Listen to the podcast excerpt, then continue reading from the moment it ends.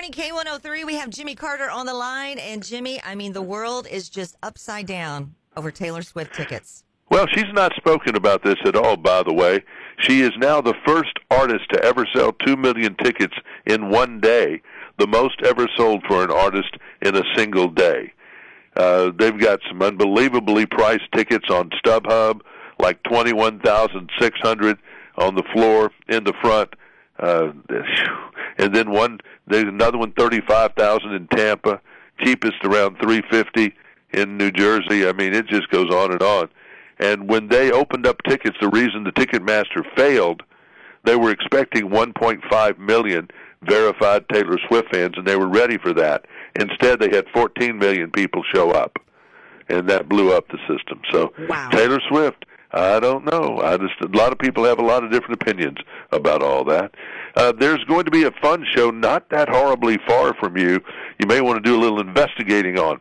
It's an IndyCar race weekend in Iowa at the Iowa Speedway. Now that's fun in of itself. Okay, an IndyCar race in July might be warm, but every night there's a concert.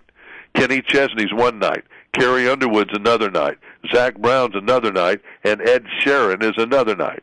Wow. Yeah, that is a that's that's about as strong as you can get for a lineup. For sure. And they the stage will be sitting trackside, and all shows are included in the price of admission. It's got to be cheaper than Taylor Swift. It's so there be. you go. Yeah. Everything is everything is CMT Crossroads. Pretty good show. 20th anniversary of it. Robert Plant and Alison Krauss will perform Tuesday night, November the 29th at 8 o'clock.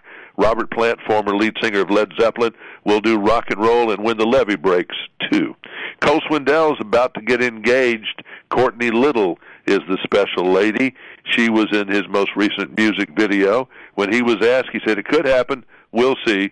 And so we'll see.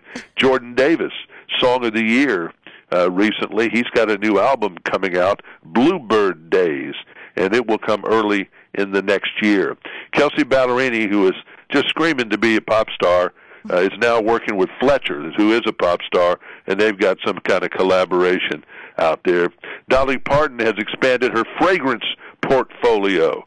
So you can get it at Home Shopping Network, it's Walmart, She's got body mist and body lotions and parfums, as she calls them, and everything else. So look out for the Dolly brand. It's called Dolly Smoky Mountain and Dolly Scent from Above. Oh, I mean, just when you think Dolly's like, all right, I'm going to lay low for a little bit. Nope. No, she's got something going on all the time, all the time.